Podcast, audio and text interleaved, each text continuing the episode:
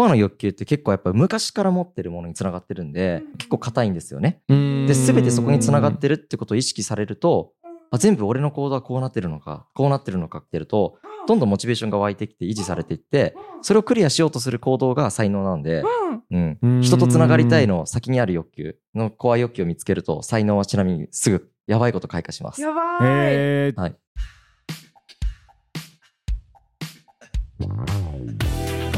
皆さんこんにちは。渡辺康介です。斉藤美穂です。この番組は型にはまらず自分の才能と個性を生かしビジネスライフスタイルを謳歌している方をお呼びしその生き様に迫る番組です。よろしくお願いしおます。願いします。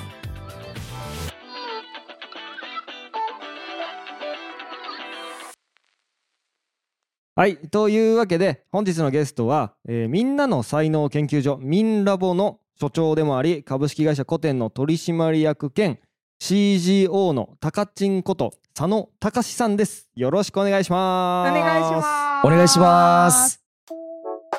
それではまず高知さんのプロフィールをご紹介させていただきます。はい。2015年上場企業に入社しフリマアプリの事業責任者を務め売却した後に退任。2018年タレントマーケティングに特化した会社で起業し数々の経営者や芸能人に対して才能コンサルやプロデュースを行う。その後古典メンバーの天才性に興味を持ち才能を100%引き出すことに責任を負うチーフジニアスオフィサーとして2020年10月に古典へ入社し取締役としてご活躍されています。はい、えーまあ、人の才能を見極め爆発させる天才こと高知さんなんですけれども、えー今回も3回に分けて高知さんにお話を伺っていきます。えー第1回は、えーそもそも人の才能を生かすって何なの？というような話、まあ、それがねどんな風に面白いのかあのどういう風にその高知さんが、えーやっているのかっていうような話を、えーお聞きできたらなと思います。はい。ありがとうございます。はい。ということでもう僕が大好きな古典ラジオの人っていうことでもうめっちゃ今嬉しいです。よろしくお願いします。お願いします。い。や、本当にありがとうございます。ずっとずっとこう会社とも関わりを持たせていただきながら、今度は個人としてもこうやって関わりを持たせていただける、本当にありがたいです。あいえいえいえ、はいあの実はですねあの僕がやってるアンティークコインギャラリアが、えー古くから実は古典さんと お付き合いをしておりまして今は法人古典クルーなんですけどその前にちょっと一時期 CM を出させていただいたことがあって、はい。まあ、実は高知さんはその時に、えー僕とその古典の代表の深井さんとズームした時に特に喋らないけど高知さんがその場にいたっていうことがあったので 実は2回目って感じですね。そうですね。お話しさせていただくのは初めてになりますね。あそうですねよろしくお願いします、い、や今日めっちゃ楽しみですなんかこうなんで高知さん呼んだかっていうとあの今までにうちのゲスト何人も来てもらったんですけれどもやっぱもうみんなそれぞれ人それぞれの才能だったり資質だったりっていうのを生かして自分のビジネスされてるなっていうのがすごいやっぱ感じられましてまあ、その中で一回その才能の専門家呼んでみたいなとめっちゃ思いあの勝手ながらオファーさせてもらったというところです。大変恐縮です。よろしくお願いしまはい。す。お願い。お願いしますそうなんですよね。なんかこう各経営者の皆さん、なんだろう自分はこれってもう掴んじゃってるんですよ。俺これで生きていくみたいな。あ、そうですよね。でその結果成功パーンしてて、はいでもそれ掴むの一般の人とか、はいこれから起業する人とかもなんか掴めてない人の方が多い気がして、うんなん。かそういう意味でなんだろう高知さんのお話ってうんすごい参考になるんじゃないかなと思うところがあってなんかそういう下心がありお呼びしあ、いてやいや、感じでございます。ありがとうございます。はい。まあ、なんであのまずその CGO って具体的にな何してんですか？あ、そうですよね。ありがとうございます。経歴とか読んでても あまあそうですね。僕が求められている仕事は、はいえっと、深井龍之介、まあ代表の深井龍之介はじめ、うん全社員のパフォーマンスを上げることを求められています。ななので、えっと、パフォーマンスを上げるっていうのは要素分解していくと、うん簡単に言うと採用して、配置して、そしてそこに配置された仕事に対して成果を出すようにうん。設計するっていうのが僕の仕事なんですけれども、うん。要は人事がやってる仕事がメインですよね。ただ、えっと、うん。人事だけではなくて、なんか世の中にこう HRBP っていう役職があるんですけど、うんうん。あの、要はヒューマンリソースビジネスパートナーっていう仕事があって、はい。要は、えっと会社の戦略を握りながら、うん。どこに人材を当てて、どういうふうにパフォーマンスを発揮させるかっていうのを調整する役割なんですけど、僕は結構その仕事が一番近い役割なんじゃないかなと思ってやってます。なるほど。で、そのために、えっと、スタートアップなので、えっと、人手が足りないとか、みんなの才能を発揮するための発動条件っていう概念があるんですけど、うんその要は才能を発揮するために整える環境ですね。うんその環境を整えるときに、比較的人数が足りない場合は、まあ僕スタートアップ経験がやっぱ長いので、うん僕がそこのスキルの埋め合わせをするっていうことをよくやってました。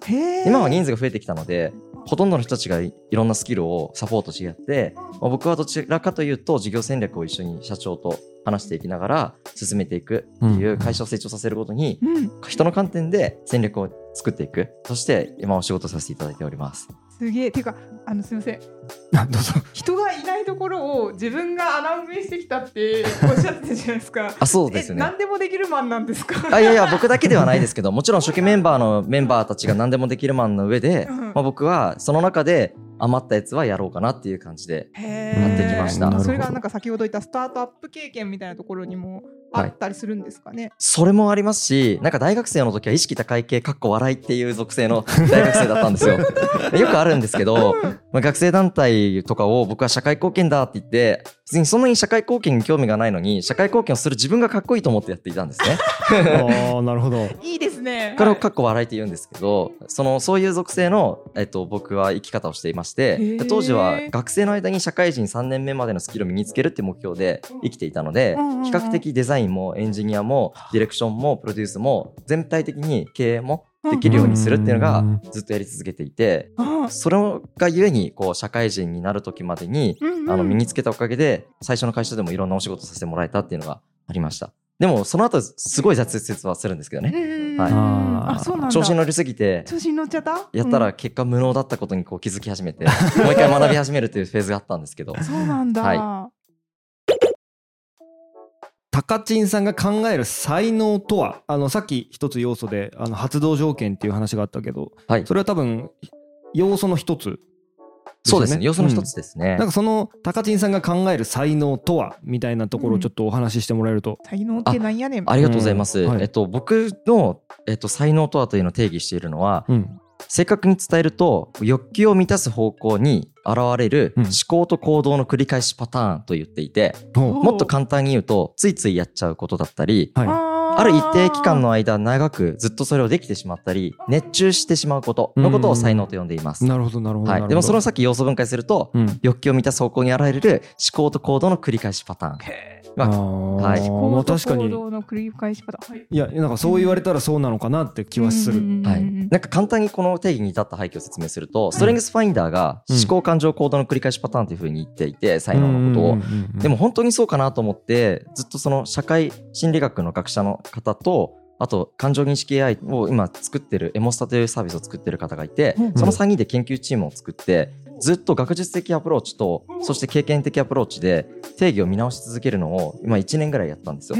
そしたら欲求という概念が生まれてきて、明確に自分の体が動いてしまう方向に現れる思考と行動が才能なので普段から現れてる思考パターンとかはそんなに別に才能じゃないと。へまあなるほど。欲求って難しいんですけど、難しい、うん。あのみ細かく言うといろんなものがあるんですけど一つにはやりたいことが欲求。うんあとは中毒性のあるついつい体が動いちゃうこととかも欲求なんですけど、うん。とかなんか病んじゃうとかも欲求なんですね。へー。あそうなんだ、はい病んじゃうっていうのは要は簡単に言うと矢印が向いてる方が欲求なんですよ。うん。あーなるほどなんねとなくイメージつきますかねそっちに進んじゃうみたいな。あそうです。そっちにナチュラルに進んじゃうやつが欲求でそこまでに進むにあたって、はい。それを成し遂げようとするために現れるはい行動プロセス、思考プロセスを才能と呼んでいます、なるほどなるほど。はい。難しく説明してしまってすみません。んとなくいえいえ。いえ間違ってたらちょっと言ってほしいんですけど、はい。例えば病んじゃう人で言うと病んじゃう方向に向かっちゃうわけじゃないですか。だからなんかこういろんなものに対して病んじゃう要素を自分で拾っていくみたいななんかそういう感じなのかなとちょっと思いまあした。ーなるほどね。そうですね。うん。病んじゃう方向にも才能は現れるということが僕の定義では言えます。なるほどね、はいはい。だからメンヘラあんまり表現良くないですね。メンヘラっていう表現難しいですがメンヘラ女子が はい。ダメンズと何とかしようと付き合うじゃないですか、はい。それの間には才能出てるねって僕からはすると思います。ああなるほど、ね、でもそれは世の中的には良くないとやれる場合もあるじゃないですか。そね。こに良し悪しをつけないんですこの世界観は。あなるほどなるほどはいというものを思っています。なるほどね。ある意味そこでは達成されていることみたいな。そうです。は。ないるほど。はい。確かにそうですね。達成はされてますね、んんん。そうですね。んはあえある？こうすけさん。僕ついついやっちゃうことはなんだろうな。うん。うーんでも仕事やっちゃうわ。ごめんなさいクソつまんないなんだろうな。でもなんか人とやっぱこうやってつながりを作っていくみたいなのはついついやっちゃうかもしれないああそうですね、ん。それは絶対あり得る気がする、うんううん。ん、そこになんでつながりを求めてるのかっていうのが、どんどん掘っていくと欲求だと思うんですけど。あなるほど。いつもやるのはそのコアの欲求を見つけるために、まあ、数時間ずっとその人と対話を続けたりとかはしていあてーなるほど。コアの欲求って結構やっぱ昔から持ってるものにつながってるんで、結構硬いんですよね。でで全てそこにつながってるってことを意識されるとうんあ全部俺の行動はこうなってるのかこうなってるのかこうなってるのかってやるとどんどんモチベーションが湧いてきて維持されていってそれをクリアしようとする行動が才能なんで、うん。うん。人とつながりたいの先にある欲求のコア欲求を見つけると才能はちなみにすぐやばいこと開花します。やばい。はい。気になるな。いやちなみになんか僕もつい先週にそのはい。ストレングスファインダーのワークみたいなのをうちのチームでやったんですあよ。そうなんですね。あそうなんですよ。でなんか僕は最上位5つのが、えー未来志向と、うんうん。えー収集心とポジティブとうん。えっと まあなんかその辺なんだけど。まあなんかこの5つの要素を他の人他のチームメイトに、うん。な僕をその5つでその図で表してくれみたいな。うん。のをやって、あでその解説してもらうみたいな。はい、で結局そのフィードバックを受けてその自分はあこういう行動原理で動いてるんだなっていうのを自分でその自分のことをその5つの才能で書い才能その資質で書いてみて、うん。なんか結構納得感あって、あのーっていう経験をしたんですけどなんかそれにちょっと通ずるものがあるなと今思いました。ごめんなさい。そそどこにどう通ずる？あその結局自分の欲求というかそのはいはい。自分のコアなものはいはいはい。のその思考回路っていうところと、はいはいあの全部がつながってくるよっていうところああそういうことですね。ちょっと似てるかなと思いました。ねそういう似てる観点だと思いますね、うんうんうんうん。なるほどね。だから未来志向とかもなんか未来志向になっちゃうみたいななんかうん。そういうのが、まあ、ストリングスファインダーで現れてくるみたいな感じなんですかね。あそうですね。ストレングスファインダー本当に当たると思うので、うん。まあ、ただあの一つのアセスメントだけを信じない。アセスメントっていうのはストリングスファインダーのことを言ってるんですけど、うんいろんなアセスメントを受けてやっぱこうだよねって一回仮説を立ててやってみて、うん。PDC を回すっていうのが才能を生かすための本質なんですけど、うん、でも比較的高確率で当たるのがストリングスファインダーですね。そうなんですね。なんか私前の会社ではい。同じくやったんですよ。うん、で出たんですけど出た結果それをなんか生かし方が結局わからなくてうん。その性質は分かったけど、はい。あー。ふーん確かにそう。だよな。や終わりみたいな。確かに。確かに確かに。ストレングスファインダーやっても多分99%の人はふーんそうなんだ。俺ってそうなんだ。でそうなの。会社のおで金でやらせてもらってなるよね。そうそうそう。でチームで共有とかもするんですよ。その誰が何でみたいな、うん。性質を共有とかされるんだけどもうちょっとその高知さんが言ったようになんで未来志向になっちゃうのかとか、うん。そういうのがなんか腑に落ちるとモチベーションとかになってくるのかなってちょっと思ったんですけど、はい。どうなんですかね？あそれは一つモチベーションになりますね、うん。才能を生かすためには要素他にもまだあるんですけど、うんうん。一つは欲求をちゃんと言語化するっていうことと、うんうんうんその仮説を持った欲求の一回仮説生むじゃないですか。こういう欲求かもしれないみたいな、うんうんうん。それに基づいて走ってみることで違和感を探すことですね。はい。これが一つ目の要素です。他にもちょっとまだあるんですけど。あはい。はい、なるほどね。違和感探さなきゃいけないと。うん。いやなんかね何あの5分ぐらい喋ったけどめっちゃプロやなと思って。あいやいや申し訳恐縮です そりゃねもうずっとこういうことをやってらっしゃる方だから。全然曖昧な感じなくピシッピシッピシッと言語化してるなーってすげえ思った。研究とかなさってるね、まあそうだよね。それは研究1年やってたらそうなるわな。多分いろんな表現で、ね、あの皆さんそういうことずっとやってる人たちは伝えてると思うんですけど、うん。結構言ってることは一緒な気がしますね。そう。なんだ。そうはい、なんかできることってもうちょっとなんかあったりするんですかね？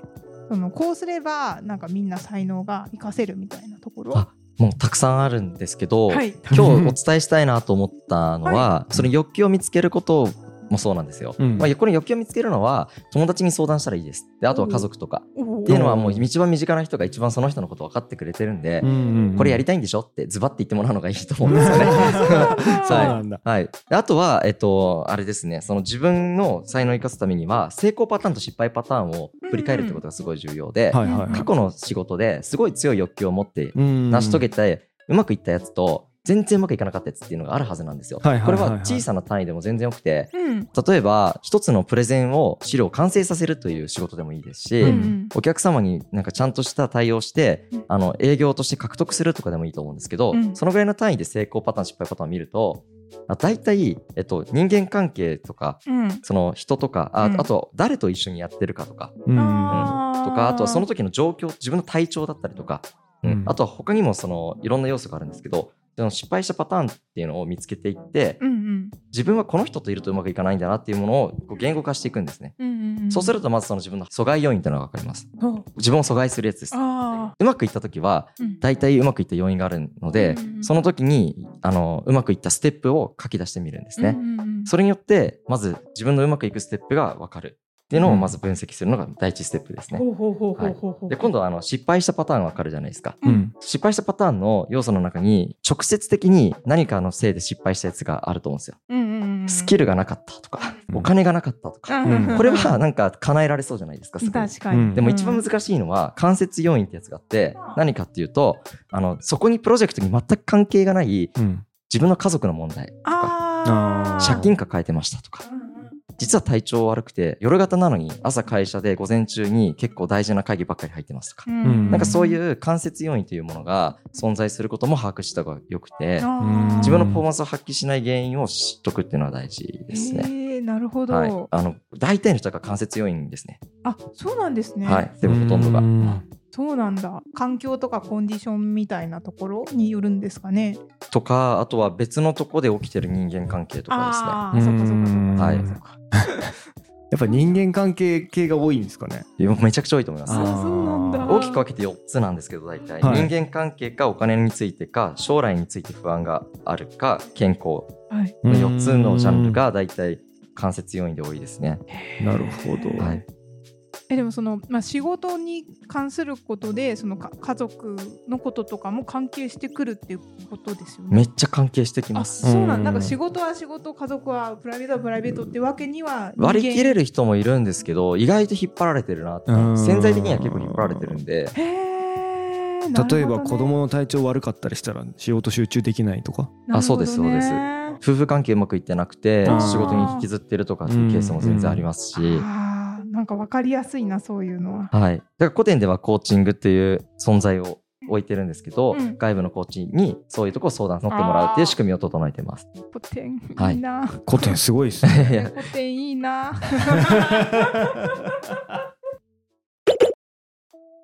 高知さんの起業のきっかけをお聞きできますか？はい、起業のきっかけですね。もともとそのさっきのプロフィールでいくとフリマアプリ、まあ、上場企業に入社してうん。フリマアプリ事業責任者、うん。でその後にタレントマーケティングに特化した会社で起業この時にもうすでになんか才能を生かして誰かのプロデュースをするみたいなそんな意識だったんですか？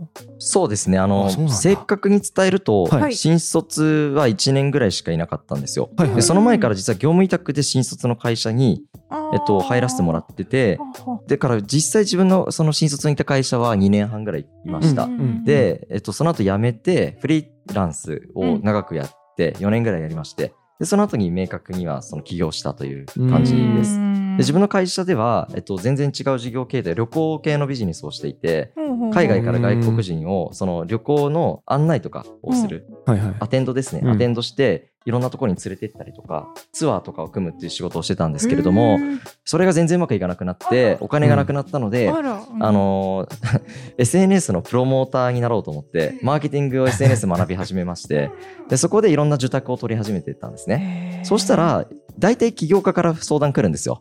SNS で自分のことプロデュースしてほしいって。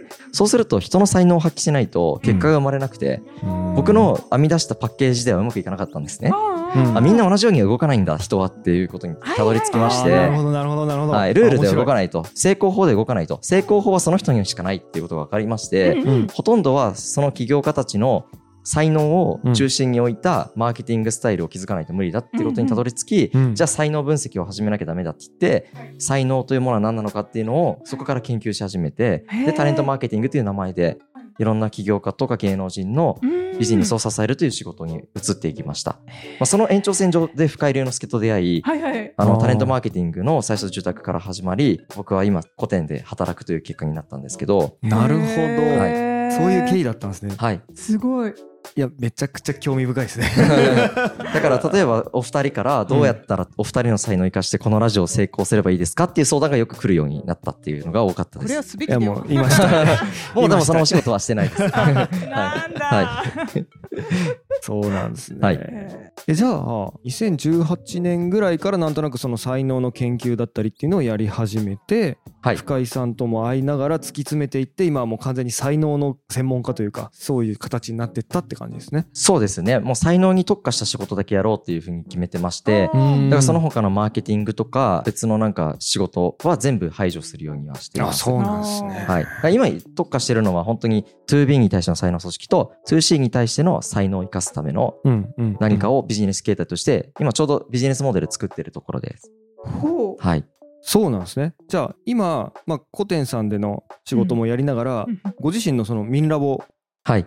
もやってると思うんですけど、はい。そのミンラボでは B2B というかその組織の才能の振り分けというかそういう理想的な配置とか個人がパフォーマンス出せるためのやり方っていうのを、えーおし教える？あそうですね。古典では才能組織で、うん。まあ、ミンラボでは 2C なのでどちらかというとみんながどうやって才能を発揮したらいいよっていうのをビジネスモデルにしていきたいなとは考えてまして、なるほどなるほど。はい、まだこれはなんかどこにも伝えてないのでここで初めて言ってるんですけど、わ はい。あのー結構そのいろんな方々から出版社の方々からも一緒に本を出そうよって言っていただいてるんですけどね。完璧に構造化するまで本を出したくないんですね。はいなのでえっと、本を出すためではないですけど今一回構造整理をし直していて、でその構造整理し直してくると誰に届けたいかというと、えっと、才能を見つけるコーチングの人たちっていっぱいいらっしゃるじゃないですか。いるはいはい。で目標達成コーチングっていっぱいいるんですけど、うんその人たちが才能を見つけるためのノウハウを持っていただいてたら、うんもう少しいいコーチングができるんじゃないかなという感覚もありまして、うんコンサルタントとかコーチングのプロの職業の人たちにはい対してのプログラムを今開発しようとしています。あ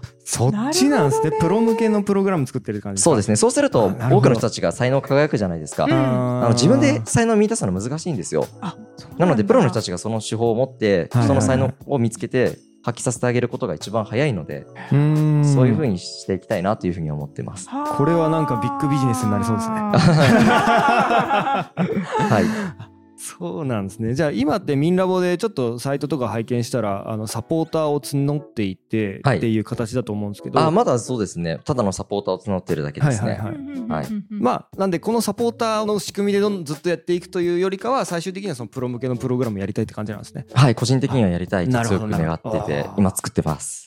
めちゃくちゃ面白いですね。うん。ありがとうございます。これは。いやでもコーチの人たちってめちゃくちゃ勉強熱心なんですごい来ると思う。そうですね。うん、僕も今コーチお願いしてる人いるんですけど、はい。もうなんかもうずっと勉強してるんで僕が刺激をもらうって感じで。すすごいな。高知さんが思うこの理想のマネジメントスタイル。なんか才能を見つけて採用して配置をしたらマネジメントは不要って記事で見たんですけど ありがとうございます。マジっすか？あ、不要だと思いますね。はい。ほんま？はい。不要だと思う？みおさんいやーなんか最低限あるんじゃねえのとは思っちゃいますけどね。なんか、お二人が思っているマネジメントの定義はどんなものなんですか？それによって今の話す議論が変わってきそうだなと思いなるます。なるほど。僕のマネジメントのイメージだと、まあ、理想はやっぱりこう役割と数字みたいなところだけはい。言って、あのマイクロマネジメントはしたくないなっていう感覚ですね。ああ、はいはいはい。うん。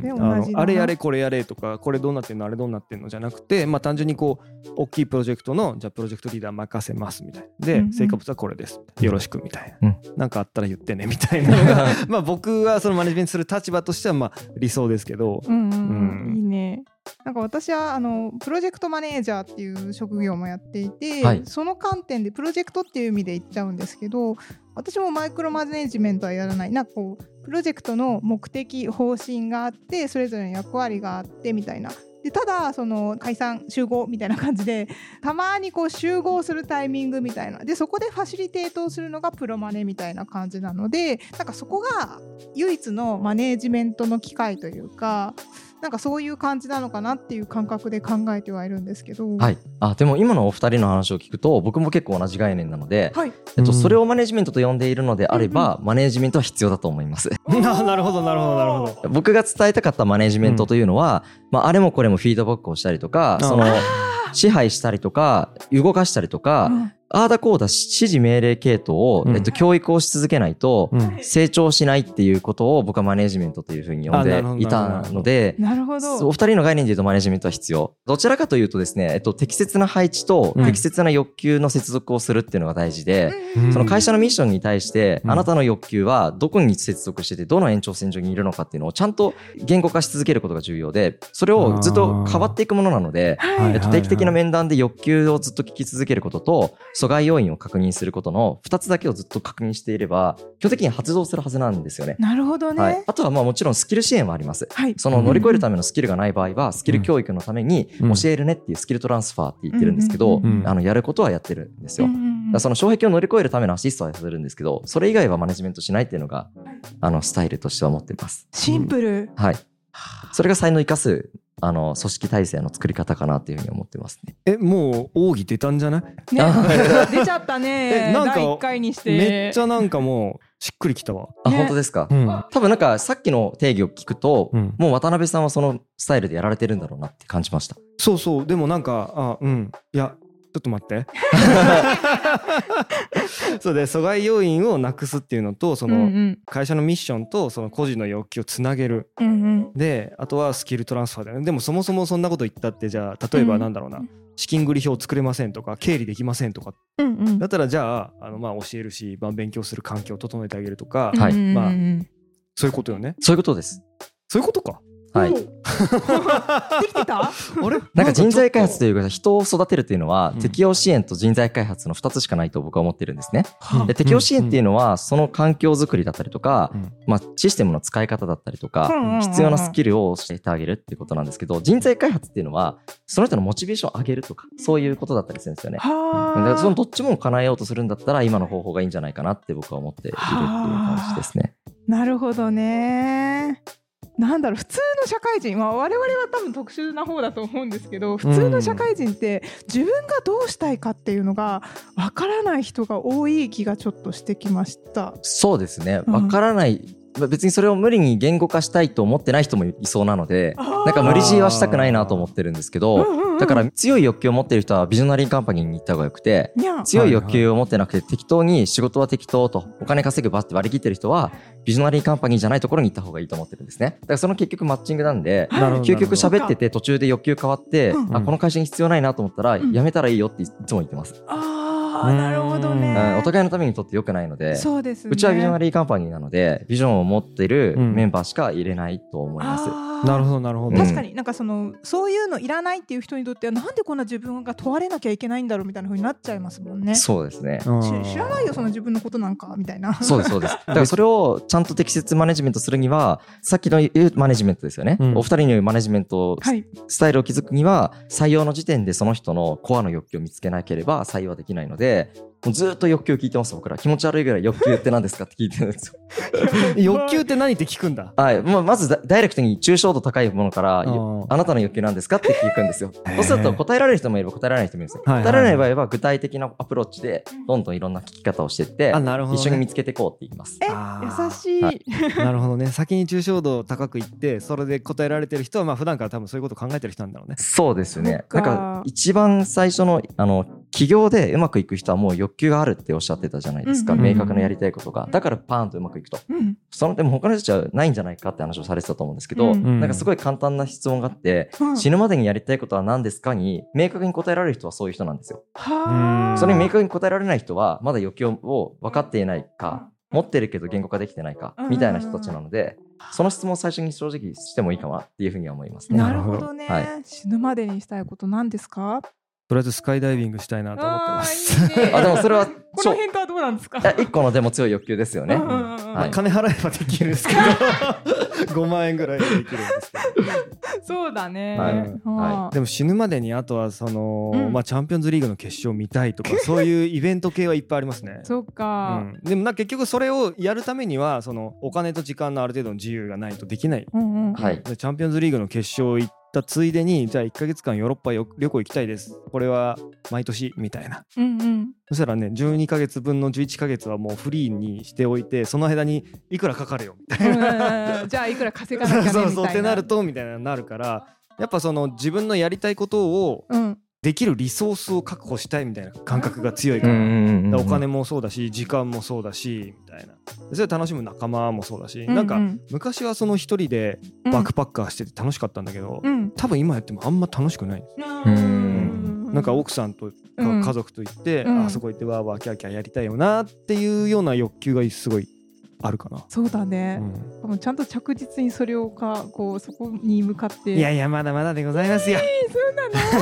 あでもこういう感じでいいんですか？例えば。あ例えばそこから多分抽象度の高い欲求が出てきそうなので、うん今お聞きしてるとなんかいろんな経験をしたいのか、うんいろんな人たちと楽しみたいっていう欲求があるのか、うん多分もうちょっとあと56回ぐらい掘らないと見えてこない感覚があってで実は僕の経験上、はい。さっき起業家は大体見えてるっておっしゃったじゃないですか、うんうん僕見えてる起業家と出会ったことはほぼないです。あそうなんだ。じゃあ明確に言語化しきった人はほとんど出会ったことがないです。やっぱそこのなんだろうか見てる解像度が全然違うんだろうなとちょっと思いました。あででそうですね。で言うとえっとなんか渡辺さんもそうだと思うんですけど、うん。言語化はしてないけど直感的に感じているんですよ。だからうまくいってるんですよ。それのセンスがいい人たちがうまくいってる人たちです。なるほどね。はい言語化しなくてもなんとなくこっちみたいな。あそうそうですそうです。なんか最近もあの起業家先週2人ぐらい欲求セッションしてたんですけど、うん。はいはい。あの全然言語化してなかったしでももうすでに相当な成功されてる方々なんですよ、うん。はいはい。全然されてなかったです言語化は。でもセンスがいいのでバーンって言ってるんですよ。はい。はい。へはいはい。ー面白いっすね。はい。なるほどね。でも言語化しちゃうと、うん。さらにやばいと思います。やばそう。ちょっとめっちゃやりたいな。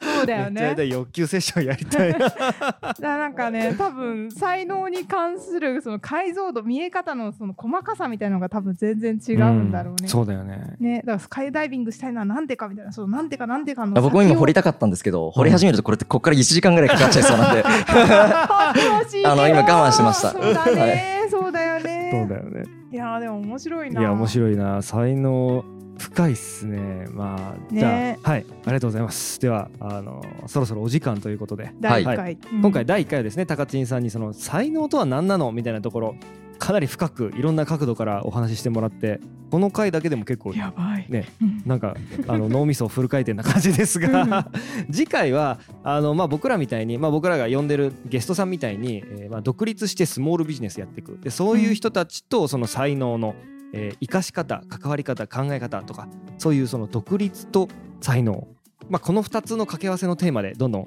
深掘っていけたらなと思います。はい。